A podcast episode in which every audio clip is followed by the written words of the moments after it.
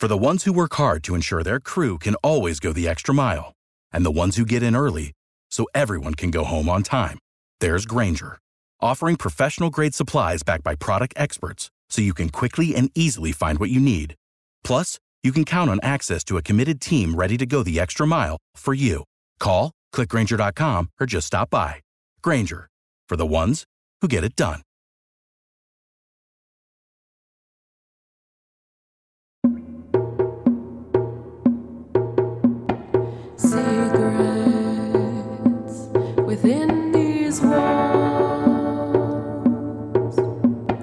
Another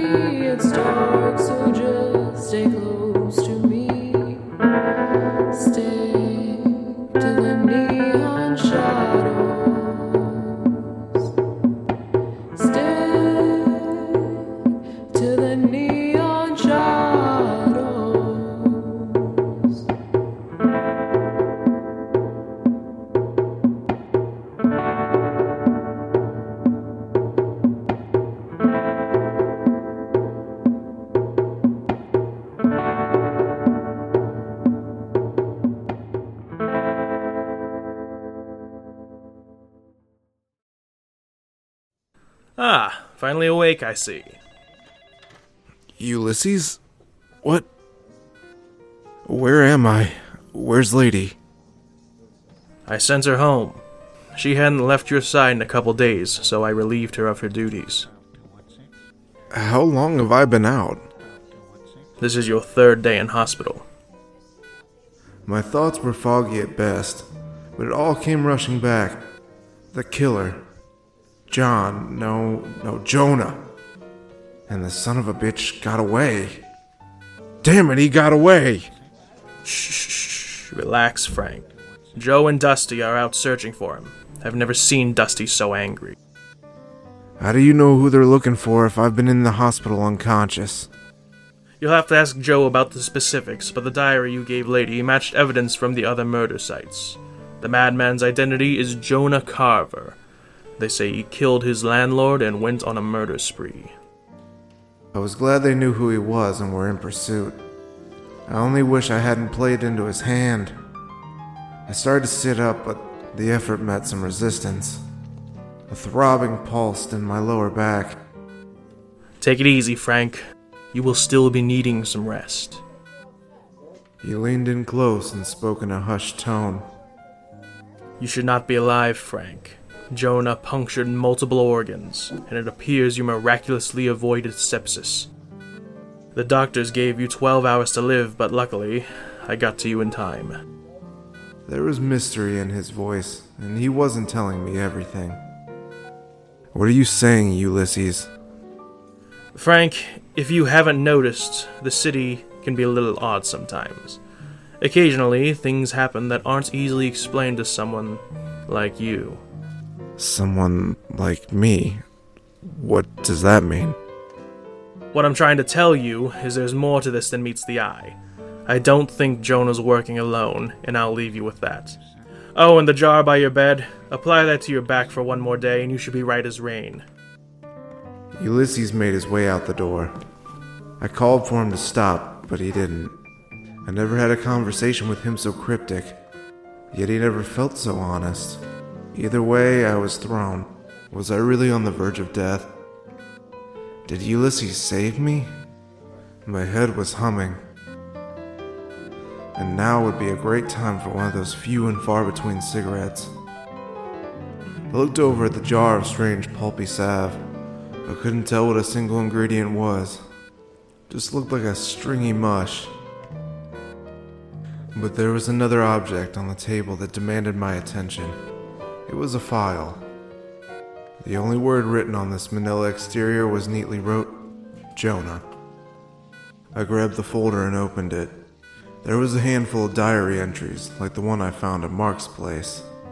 Joe must have left this here for me. Maybe some reward for my due diligence.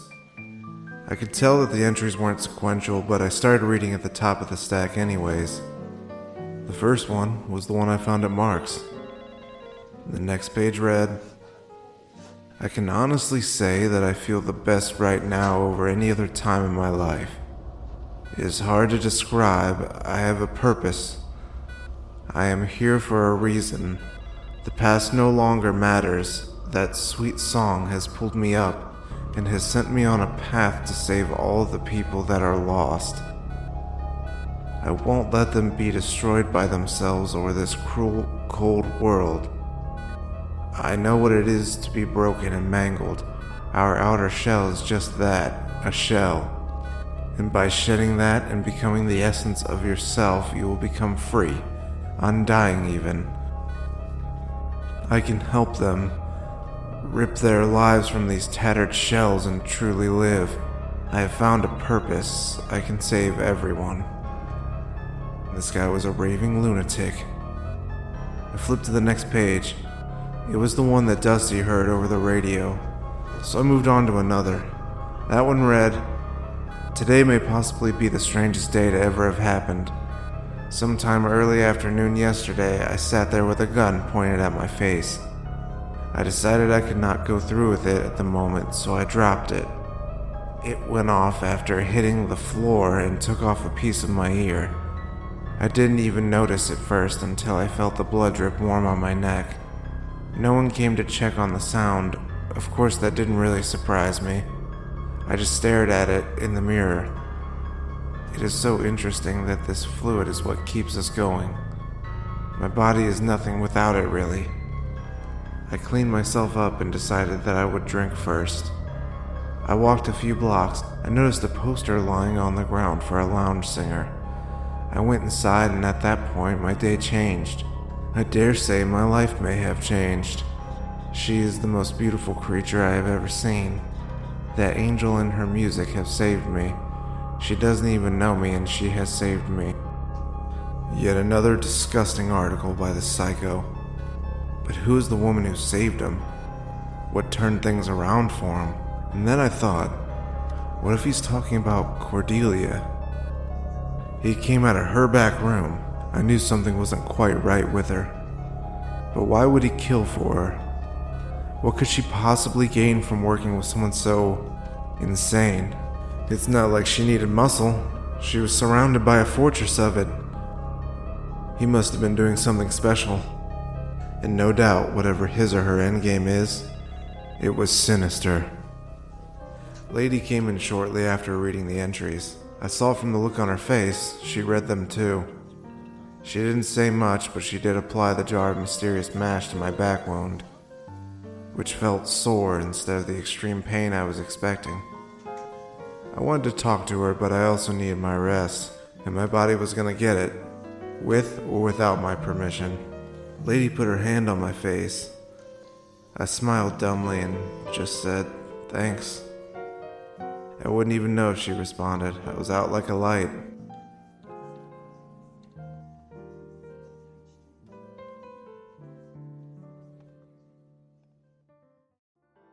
The next day, I checked myself out. Actually felt great. There's nothing but a small series of pinpoint scars on my back. It felt good to be in my bed again.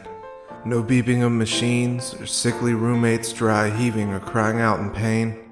Just the symphony of an ever shifting city I've grown accustomed to. I wasn't always a city slicker. My folks had a small farmhouse outside of town. Most of my days involved the illusion of being a farmhand for my father. When in all reality, I was an eight year old boy swinging sticks at chickens, pretending they were some invading beast coming to claim our homestead with myself as the only defense. It didn't get rough till a few years later. Crops died out, soil became barren, so dear old dad's goodness followed suit. I'll never understand people. He took a blow to his manhood and his identity as a provider for his family. So, what does he do about it? Well, he pushes the family away, of course. You don't have time to appreciate the irony when you're getting slapped around and expected to watch as the woman who raised you is berated. I'm glad he left. I always wondered if he snapped out of it, and realized what he had done and couldn't forgive himself. Or maybe thought he'd start over somewhere far away. But I didn't care if he was on the moon or under the sea, as long as I wasn't getting my ass blistered. Ma hung around for another 10 years. She was a saint. But as if to prove no good deed goes unpunished, I lost her to illness. Breaking myself out of the trance of traipsing down memory lane, I headed to the refrigerator to cook something up. I noticed that the bedding my couch was converted into was well kept, and the house had been maintained with sweeping and dusting. Even the windows. That Sam, what a good kid. I considered just letting him stay indefinitely. I was never home, anyways. At least someone can put this place to some use. I took the time to make an actual meal. I made a meatloaf with mashed potatoes and gravy exactly the way Mom made it. I left quite a bit for Sam.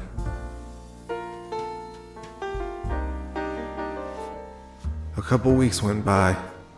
My body healed, but my anger and regret festered. Lady kept me company most nights, and I was glad for the respite. I couldn't just hide in my hole. Always looking over my shoulder for Jonah. Even talking with Lady about marriage and her white picket dream couldn't put me entirely at ease. As our love grew, so did my restlessness with my unsolved case. I spent my days in paradise, but my nights in hell. The phantom pain of cold claws shredding my back made a full sleep scarce. I woke up one day and decided I'd call Joe. Left a message to meet me at Pan's Hollow. I needed to make myself useful. Even Lady had been doing some digging despite my begging and warning to the contrary. She was a firecracker, that one. I called Lady's house to let her know I'd be out for the first time in quite a while, but she didn't pick up. Just call back later, I thought. Then I slung on my coat and headed towards my favorite dive.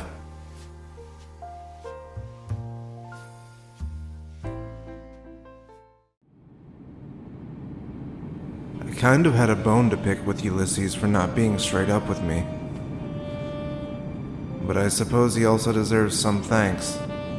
No doubt I would not have recovered that fast or at all without his strange substance. Even after almost a month, the whole altercation felt surreal, almost like it never happened, or it happened to someone else and I heard the story. Like it was a part of some noir crime drama. I always thought those things were kinda cheesy.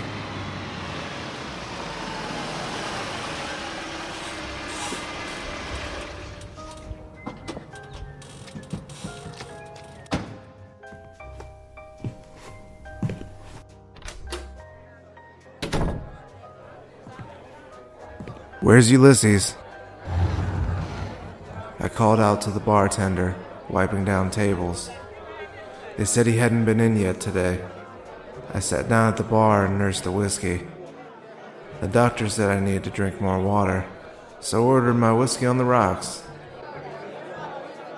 After some time, Ulysses came through the door. He gave me a nod to let me know he'd make his way to me. He hung his long trench coat by the collar on a hook starting to parse itself from the wall. Hope you haven't been waiting here too long. I figured you'd be around sooner or later. I'm sure you've questions. Come on back to my office. I walked into his office hoping he could shed some light on my confusion. I plopped down on an uninviting chair. The bar stool was more comfortable. Maybe that was intentional. Maybe he never wanted anyone to hang around too long or get too close. About the poultice I used to tend the wound. Kind of a family recipe, passed down for a couple thousand years, give or take. I sat and listened intently. This wasn't hyperbole. He was either telling the truth or he believed he was. The reason I walked out on you that day was to do some investigating of my own. Once you told me some clues, it reminded me of darker times in my past. What's happening in the city and at Jonah, well, it's not normal. Crime rates have risen recently, but I never connected those dots. Didn't seem relevant. And there I go being wrong again. Frank, You have to understand I wasn't intentionally lying to you, nor did I want to impede your case. And how foolish would I have looked telling you weeks ago that there was a siren loose in your city? A siren? Like an evil mermaid? Wait, what are we talking about here? Are you fucking with me? Not all residents in this city are human. I am reluctant to be the bearer of bad news, but there are monsters other than man and beast. There are things in between. I was glad I brought my whiskey with me. A mouthful coated my throat in fire, but even that didn't keep my mind from reeling. I always trusted in and believed Ulysses, but this was just crazy talk. I thought I may need to take him to the loony bin. He filled my glass back up with some top shelf he was hiding behind a stack of books. Listen, Frank, there's no need to get bent out of shape. Most supernatural beings just want to live their typical lives, minding their own business and following the rules. Others, though, like humans, lean towards a darker path. To avoid inundating you with it all, let's just talk about this Cordelia and her siren identity. Sirens are all a little different. Each siren's song has a different effect. Because of the danger they pose to everyone, they've been hunted to extinction. Or so I thought. Sirens are not typically aggressive, though the older ones are pretty nasty. And as luck would have it, Cordelia is an ancient. I've heard of her and seen what is left in her wake firsthand. That's why I ran out on you. So, what does that have to do with Jonah and the crime rate in the city? Well, sirens have a song. It's not always actual singing, but that is the case here. There's rules to who it affects, though, and I don't know the particulars. It seems to be effective on the lower class in town. Say I believe you. I believe all this hocus pocus bullshit. Where does that leave us? What are you, Ulysses? Some kind of demon bartender?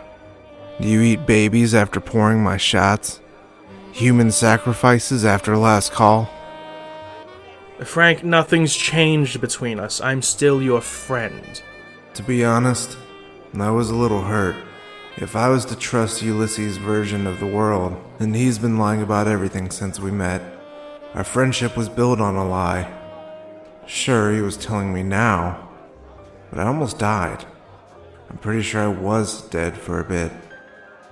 I'm sorry for any deception, but you don't just tell a human about monsters and beastmen. And of course, I don't consume infants, you dullard. I still eat cheeseburgers and french fries. I live out my days as you would, except I do so in a more sober fashion. I knew we didn't eat babies or commit crimes against humanity. I was just lashing out because my perception of the world melted away. So, what are you? I'm a person, asshole.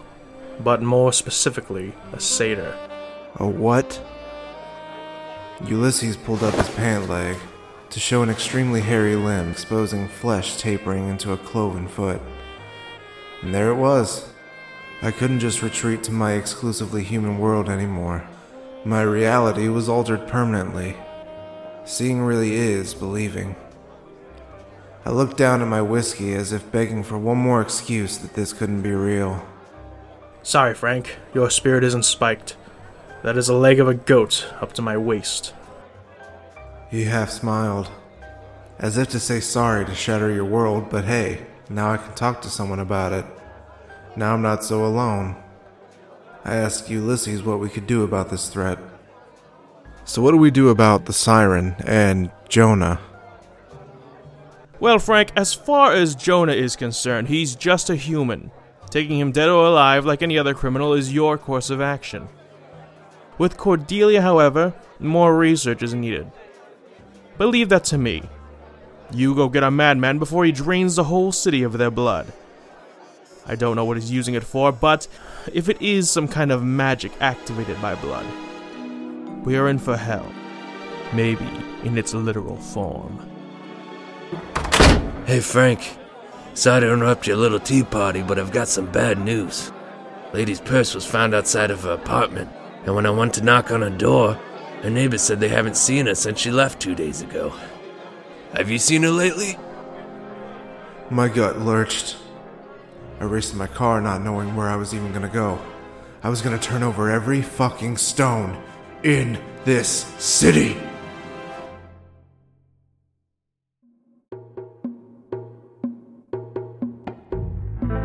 Well, thanks for stopping by, stranger. Hope you enjoyed yourself. If you're looking for more Neon Shadows, you can visit the Neon Shadows Speakeasy on Facebook or Neon Shadows Pod on Twitter and Instagram.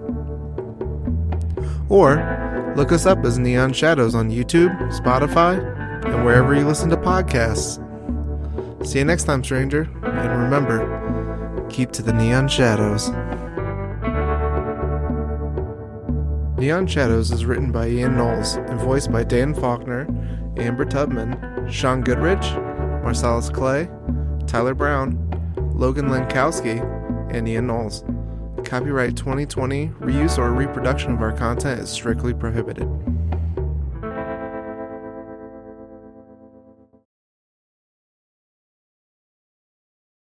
For the ones who work hard to ensure their crew can always go the extra mile, and the ones who get in early so everyone can go home on time, there's Grainger, offering professional grade supplies backed by product experts so you can quickly and easily find what you need. Plus, you can count on access to a committed team ready to go the extra mile for you. Call, clickgrainger.com, or just stop by. Grainger, for the ones who get it done.